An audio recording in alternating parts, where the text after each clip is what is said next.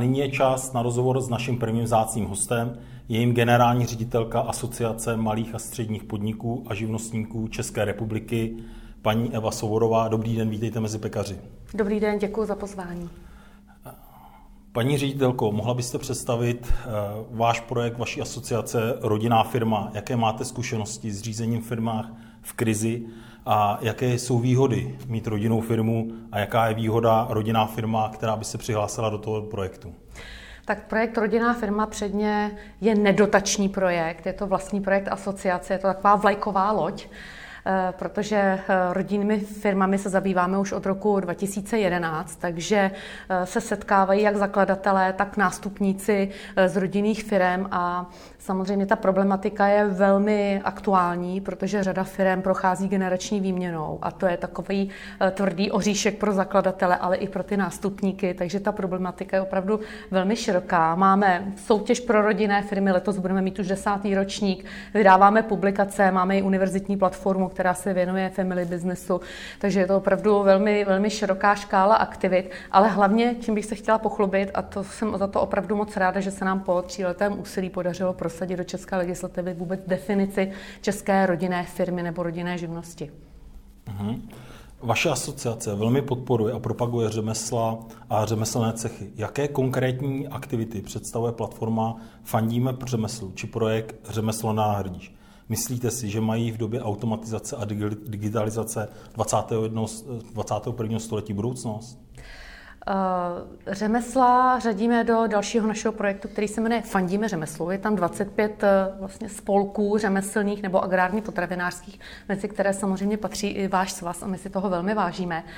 A Tou hlavní agendou je jednak živnostenský zákon, eh, v poslední době mistrovská zkouška, takže řada věcí, které se týkají řemesel, ale také vzdělávání a vůbec motivace mladých lidí, proč by měli vůbec na řemeslo jít.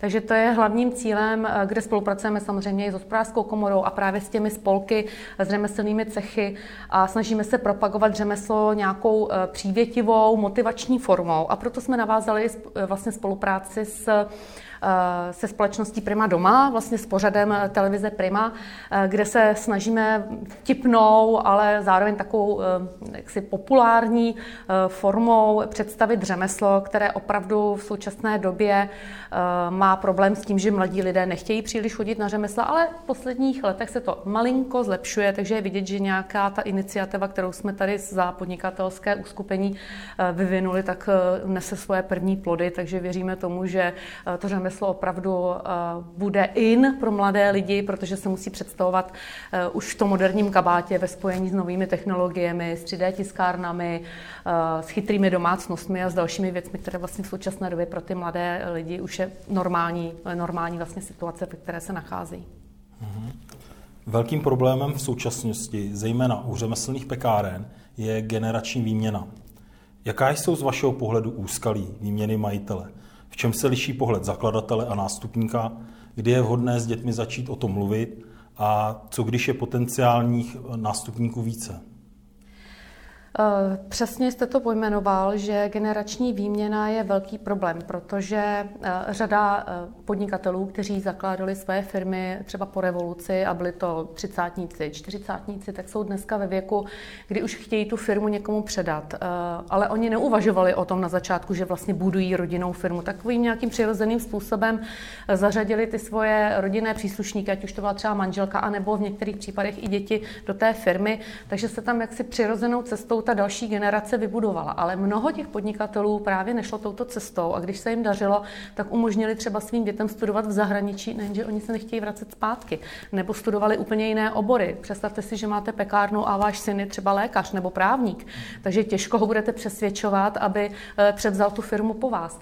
Eh, navíc je tam eh, problém, když těch nástupníků v uvozovkách nebo těch dětí zkrátka je více, tak jak mezi nimi zvolit, kdo je tedy lepší, protože někdo je třeba mm, schopný být eh, dobrý ve výrobě, ale neumí řídit lidi nebo neumí komunikovat jako obchodník.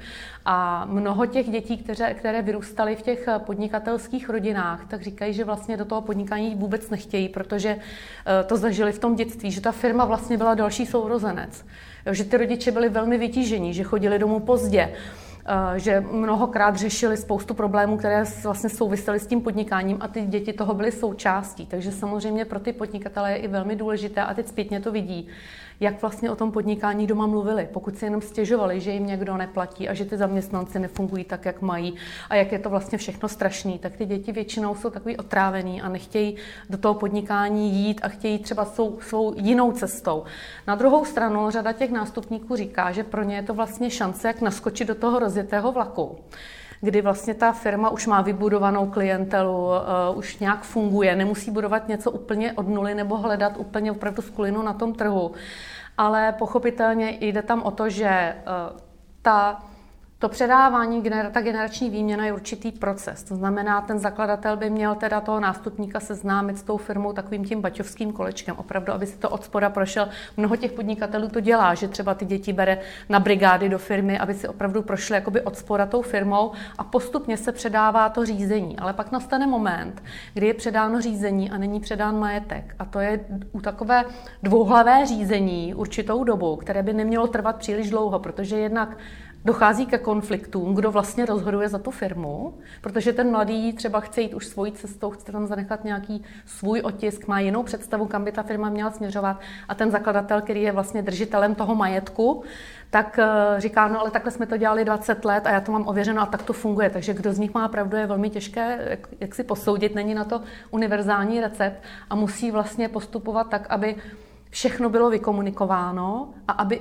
i ten nástupník viděl, v jakém období může očekávat i předání těch majetkových podílů, protože i on má rodinu. I on chce třeba vědět, jak na tom bude s hypotékou a s dalšími věcmi, které třeba plánuje ve svých 30-40 eh, letech. A také je tam jeden takový vtip, že není dobré předávat eh, firmu v té době, kdy majitelově je 90 a synovi 70. Takže jako ta firma už asi příliš dynamická nebude. Takže je tam celá řada úskalí. A pak ještě jedna věc, a tím bych to asi uzavřela, že pokud jsou tam třeba sourozenci, kdy třeba je to uh, syn a dcera a ten syn uh, by měl tu firmu převzít a ta dcera uh, třeba pracuje i v jiném oboru, tak rozhodně by to mělo být vykomunikováno, že i ona má nárok na podíl z té firmy. To znamená, nemůže se to jaksi zamést jako pod koberec. Je to velmi citlivé téma. Někdy firmy využívají na to externí mediátory lidi, kteří jim s tím poradí. Jsou to i třeba terapeuti z mm, oblasti psychologie, protože jsou to velmi citlivá témata. Eh, ta dcera třeba může říct, ale já nic nechci, teď jako jsme jedna rodina, ale ta dcera se jednou vdá a přijde ten její manžel a může říct, no ale proč ten brácha má celou tu firmu a ty vlastně nemáš nic. A nastane konflikt, protože se to tehdy nevyřešilo. Samozřejmě, že s tím souvisí i to, že pokud vy tu firmu, eh, tu dceru chcete vlastně eh, jak si dát tady ten podíl z té firmy, tak zase nastává třeba problém, že ten, ten podíl, který vyplatíte, nesmí tu firmu existenčně ohrozit.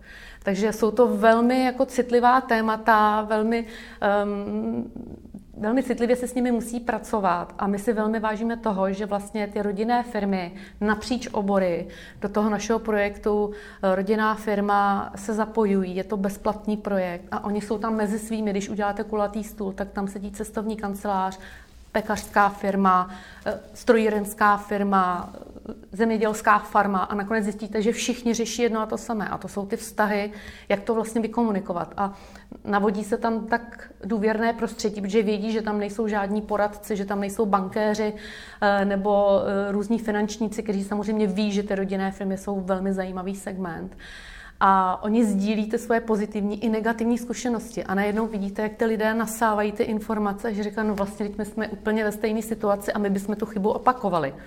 Takže je fajn, že si to mezi sebou vlastně sdílí a pak pochopitelně tam navazují i obchodní vztahy. To je, to je v pořádku, to už je zase jakoby další bonus, který k tomu mohou mít, ale cítí se tam mezi svými. Dobře. Eh, mohla byste zmínit oblasti, kde by mohla Asociace malých a středních podniků a živnostníků České republiky spolupracovat s Pekařským svazem? Tak určitě to eh, vlastně odpovídá tomu, o čem jsme se teď bavili. Takže to rodinné podnikání, tam se to určitě prolíná. Ten projekt Fandíme řemeslu, který se zaměřuje na řemeslo jako takové, jak už jsem říkala, nejsou to jenom stavební řemesla, ale jsou to ty agrárně potravinářská, kam právě patří váš svaz. Ale samozřejmě oblast gastronomie. Tam taky velmi se nám teďka navyšuje členská základna, jsou to zejména ty menší eh, gastronomické provozy, které právě třeba od těch producentů nebo lokálních pěstitelů odebírají různé produkty. Eh, samozřejmě velmi si myslím, že by pomohla i oblast digitalizace. My jsme eh, v tom udělali spoustu vlastně práce, máme za sebou řadu aktivit, které jsou průřezové a můžeme je nabízet různým firmám z různých oborů, anebo třeba vzdělávání. Máme různé projekty, kde se firmy mohou zapojit a vzdělávat své zaměstnance dokonce ze 100% dotací, že vlastně to nestojí ani korunu, tak proč teda ty aktivity neskloubit a je tam ten synergický efekt pro obě dvě strany prospěšný. No a poslední věc, kterou bych mohla nabídnout, tak rozhodně letošní náš hlavní roční projekt, a to je rok nových příležitostí 2021 Eh, kde chceme jít tou pozitivní eh, motivační cestou, že každá krize, kterou tady všichni zažíváme a je samozřejmě pro řadu oborů velmi, velmi složitá, velmi těžká, tak eh, přináší nové příležitosti. Takže proč se jim nevěnovat, proč se neporozhlídnout mezi ostatními firmami do zahraničí a přenést nějaké rady, typy, zkušenosti, doporučení sem, aby čeští podnikatelé toho také mohli využít. Takže to je to, co my můžeme nabídnout a za tu spolupráci se svazem jsme samozřejmě velmi rádi. Takže my děkujeme. Děkujeme, že jste si na náš našla čas a děkujeme za rozhovor. Děkuji za pozvání. Naschledanou. Naschledanou.